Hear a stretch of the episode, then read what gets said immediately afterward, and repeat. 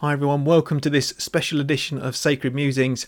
I say special edition, it's actually the sermon that I preached at our church on Sunday morning a couple of days ago. It's looking at the resurrection and it's on uh, 1 Corinthians chapter 15 verses 12 to 34. Uh, the reason I wanted to include it here was because I think it, it is directly relevant to the um, what we're thinking about uh, about uh, living uh, this year. You know, looking at, um, at what it means to live. And so, just as a little extra, if you want to look at um, in a bit more detail about what the Bible says, what a particular Bible passage says about uh, about living and about how we should live, then this is a really good passage uh, to be thinking about. And um, although I don't really go into into very much in terms of um, what the passage has to say about COVID, um, that I think you know it is relevant, and I hope that you'll be able to to to see that um, yourselves and you know kind of see where I'm going. Um, and uh, it may be something that I pick up on um, in a couple of days when I do the the podcast. So I hope that you enjoy. It's audio only, um, I'm afraid. So if you're watching this on YouTube, then um, you'll just get the audio. If you're listening on the podcast, um, you you know you won't notice. so I hope that you enjoy. Let me know uh, your thoughts in the comments below uh, if you appreciate it. And yeah, I'll see you for the podcast back on Thursday. I hope you enjoy. Well, the, uh, the other day I was reminded that it is the uh, anniversary of uh, Jim Elliot's uh, death. You may know Jim Elliot. He was a, a missionary, an American missionary. And he, he was um, a, a, young man. He, he went to be a missionary in Ecuador. And he wanted to reach a, a people group, a tribe, who, lived in the middle of the jungle, who were inaccessible in other places, called the Wayadoni tribe. I'm not sure how you pronounce it. Uh, and he had a, a, wife who was newly married, had a baby, and uh, they um, were looking for a place to, to land their, their plane. They managed to find a sort of sandbar in the middle of the river, which was appropriate to land a plane. So they landed and um, they put the plane down. Uh, there were five of them. They, met the, they actually made contact with the tribe, and it, and it was great. Uh, but unfortunately, one of the, the tribesmen, who they called George, uh, lied to the other, to the rest of the tribe about their, their purposes. And the next time they landed the plane, the tribe were lying in wait for them, and all five of them were killed. And that happened on uh, January the 8th, 1956. And uh, Jim Elliot was uh, 29 years old, leaving behind a wife and a, a very young baby at that point. And uh, you might think, you know, what on earth would the world make of that? You know, what, what would cause someone to do something so reckless, so risky? You know, you might think, well, what a tragic waste of life. That's what people, that's what people would think, isn't it? You know, what a tragic waste of a young life. Why would you do that? But it's not just people who've, who've given up their lives. Um, I think back to the church I grew up in. Um, the person who led our, our, youth group, a chap called Keith, um, he, was, uh, he had a full time job and he used to spend an evening a week with us. And he said that his work colleagues couldn't understand why he would give up his time in the evening to spend time with us teenagers. They couldn't understand it.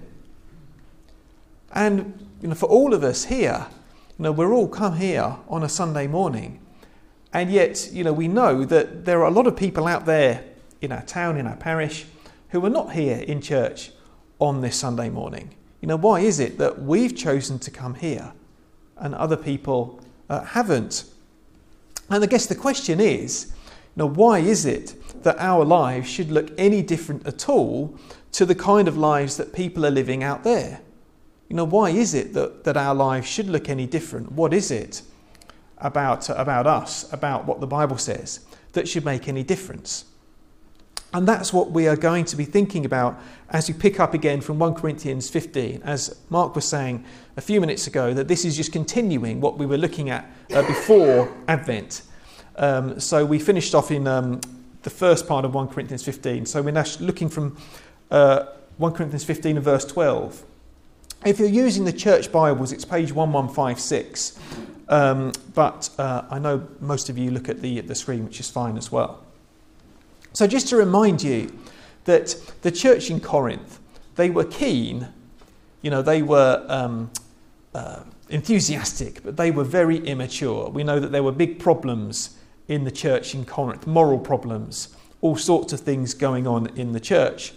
And one of the things that they must have been saying was, as it says in verse 12, how can some of you say that there is no resurrection of the dead? So that must have been one of the things that, uh, that people were saying. And so Paul, um, we're going to spend most of the time looking at the, the final paragraph, but you know the first two paragraphs I'm going to go through a bit more. It's quite a complicated argument, so we won't go through everything in great detail. But Paul gives a litany of reasons why that would be terrible. If there was no resurrection, what would the consequences be? Well, he says, if there's no resurrection, then not even Christ has been raised. Not even Christ has been raised. And if that's the case, then our preaching is useless, and so is your faith. It says in verse 14. And he says more than that, verse 15, we're, we're found to be false witnesses about God. He says the apostles, you know, we are liars. If Christ has not been raised, because we said that Christ has been raised, and if he hasn't, then we are liars. So you can't trust anything that we say. And then he says, verse 17, if Christ has not been raised, your faith is futile. You're still in your sins. Your faith is futile. And just think about that. That if, if Christ has not been raised, then our faith is futile.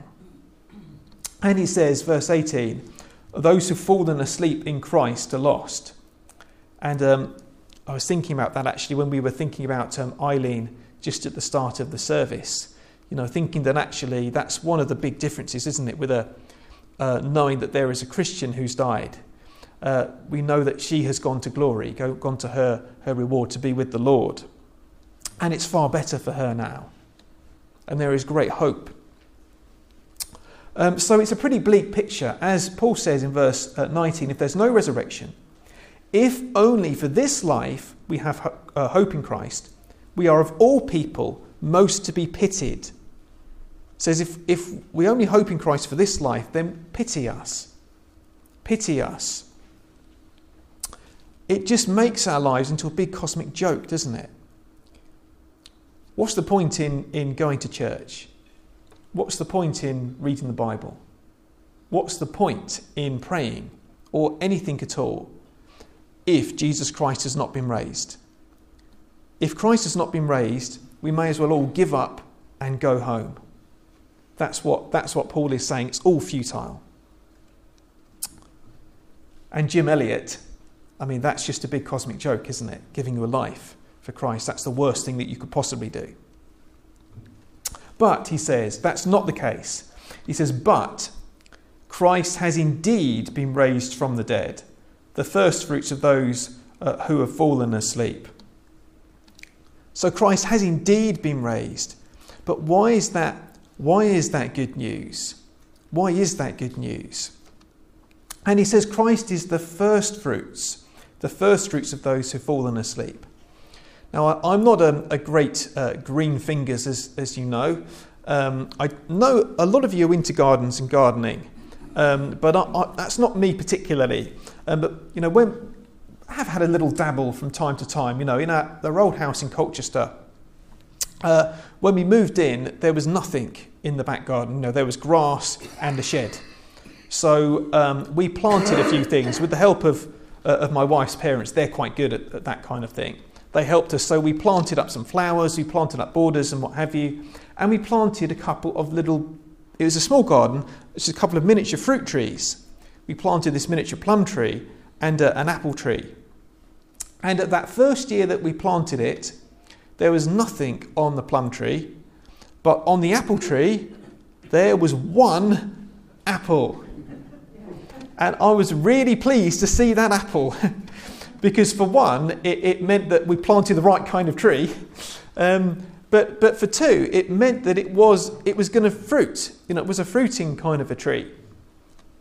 Seeing that one apple gave me a lot of confidence that there would be fruit in, in due course.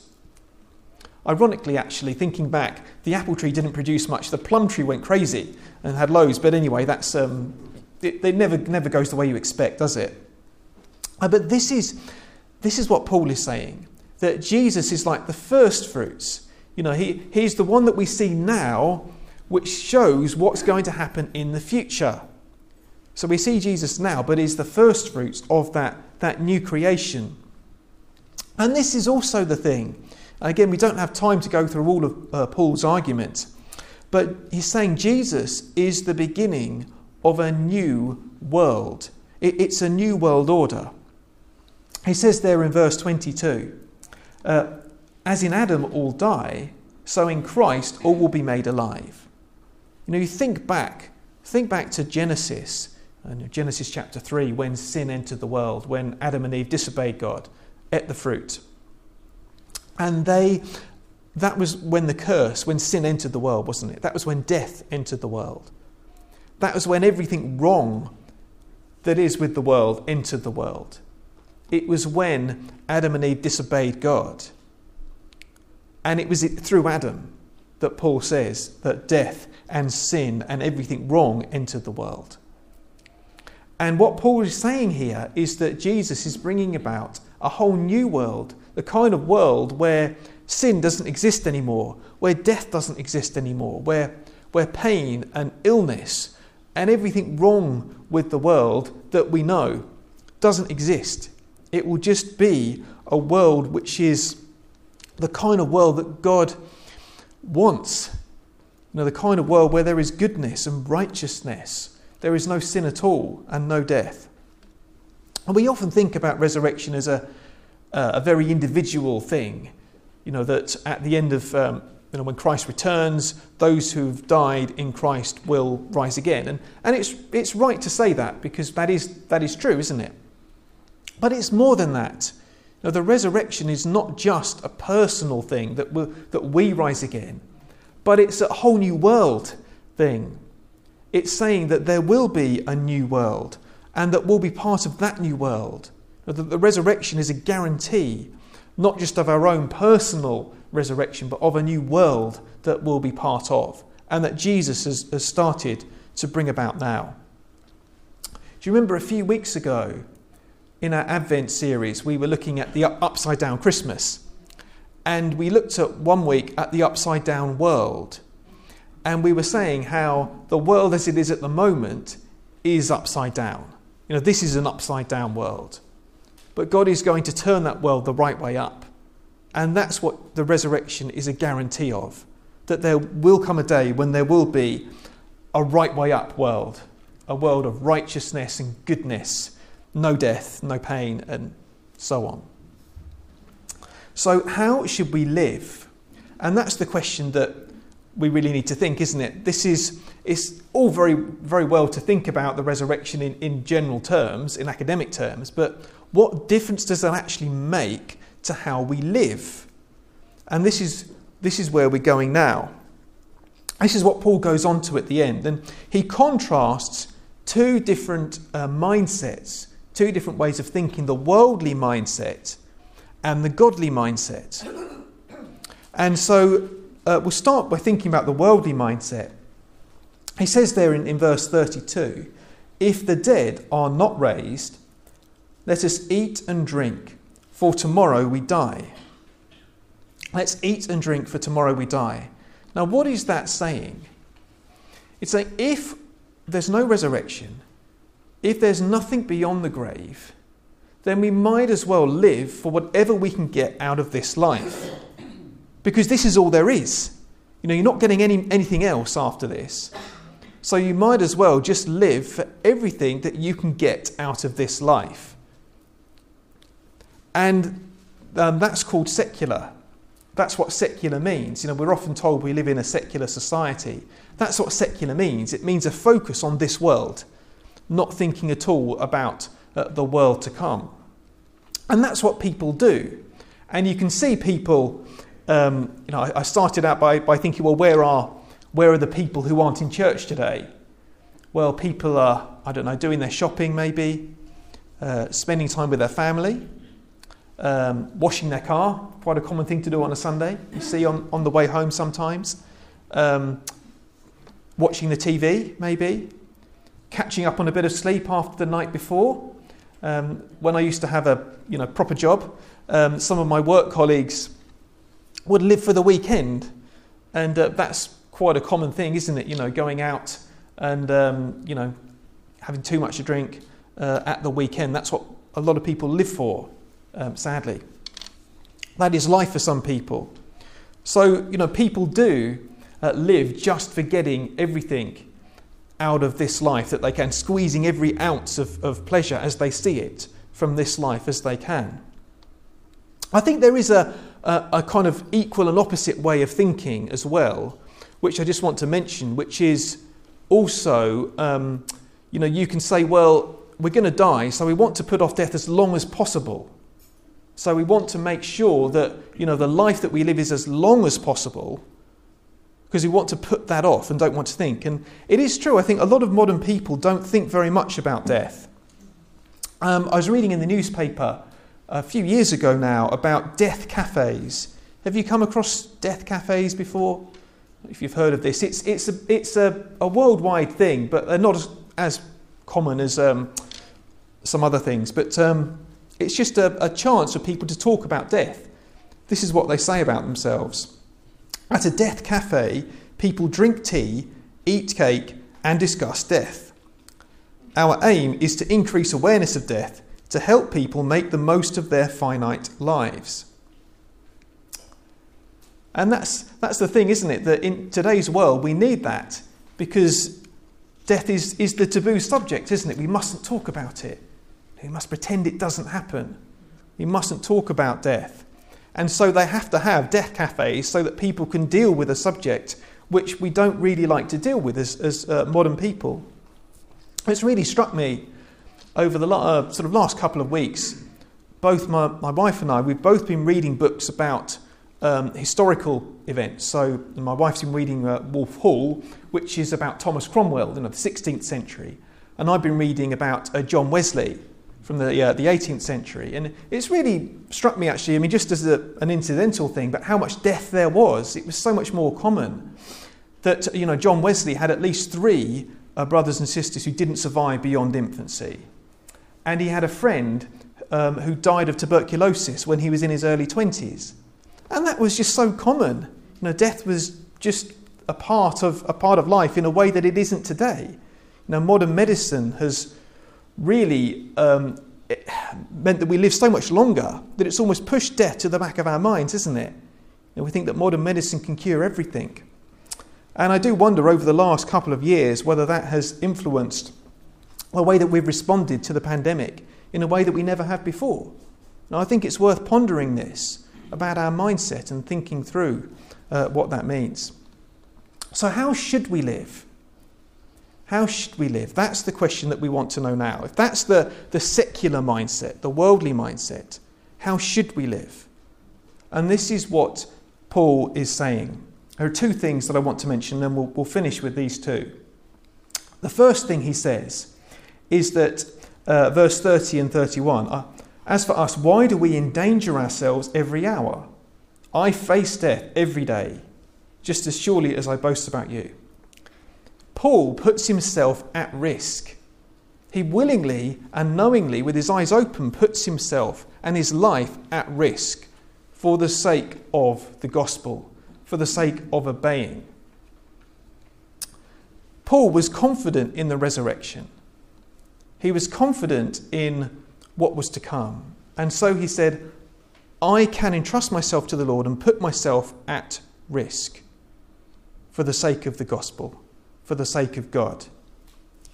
And I think the message is that we should be uh, risk takers for God. It's right uh, to take risks uh, for the Lord. Not in a foolhardy way, but in a godly way, uh, because that is the, the way of, of God. So, for example, let me read you uh, 2 Timothy chapter 1, verse 7. Uh, for the Spirit God gave us does not make us timid, but gives us power, love, and self discipline. The Spirit God gave us does not make us timid, but gives us power and love and self discipline. So, those of us who are filled with the Spirit should not be timid, but should be uh, looking to see what God would have us do and seeing, even if that means taking a risk. It means we should say, I, I will obey, I will seek the Lord's will. That doesn't mean we all need to become Jim Elliots and fly off to, to remote tribes in the middle of the jungle. Uh, not many of us will have that calling. Some do. Not many of us will have that calling or, or become martyrs. But I just wonder if, you know, it's the, the mindset thing, isn't it? You know, we need to be thinking and praying, Lord, what would you have me do with my life? I give my life to you. What would you have me do? How would you have me live? What can I do for you? Even if that means doing things which may appear to others, to the world, to be risky. How can we be risk takers for God? Something to think about, I think, over this coming week. And the second thing that I wanted to pick up that Paul says, as the, the last two verses there, verses 33 and 34. Do not be misled. Uh, bad company corrupts good character. Come back to your senses as you ought and stop sinning. So, Paul says that we need to start living holy lives in the here and now. He's saying that there's a new world coming and that we will one day, those of us who, who believe and trust in the Lord Jesus, will one day be part of that new world. We're looking forward to it. We're looking ahead to it. And it's a world where righteousness dwells, where there's no more sin. And Paul says, How, if you're looking forward to that new world where there's no more sin, can we willingly continue to live in these ways? Now, obviously, you know, um, we can't eradicate sin from our lives. That's not something which can happen before, before we die, before we are, are with Jesus. We're not expecting that to happen. But it's a question of, of having that vision, isn't it? Do we have that vision for that, that kind of world, for that kind of life? Is, is the life that we're living now more in line with the next world or more in line with this world? And that's the choice that we have. Are we living in line with the way that the world does things? Or are we living in line with the way that we will one day do things in the new creation? That's what Paul is saying that the resurrection means that we start to live now risen lives. We're united to Christ.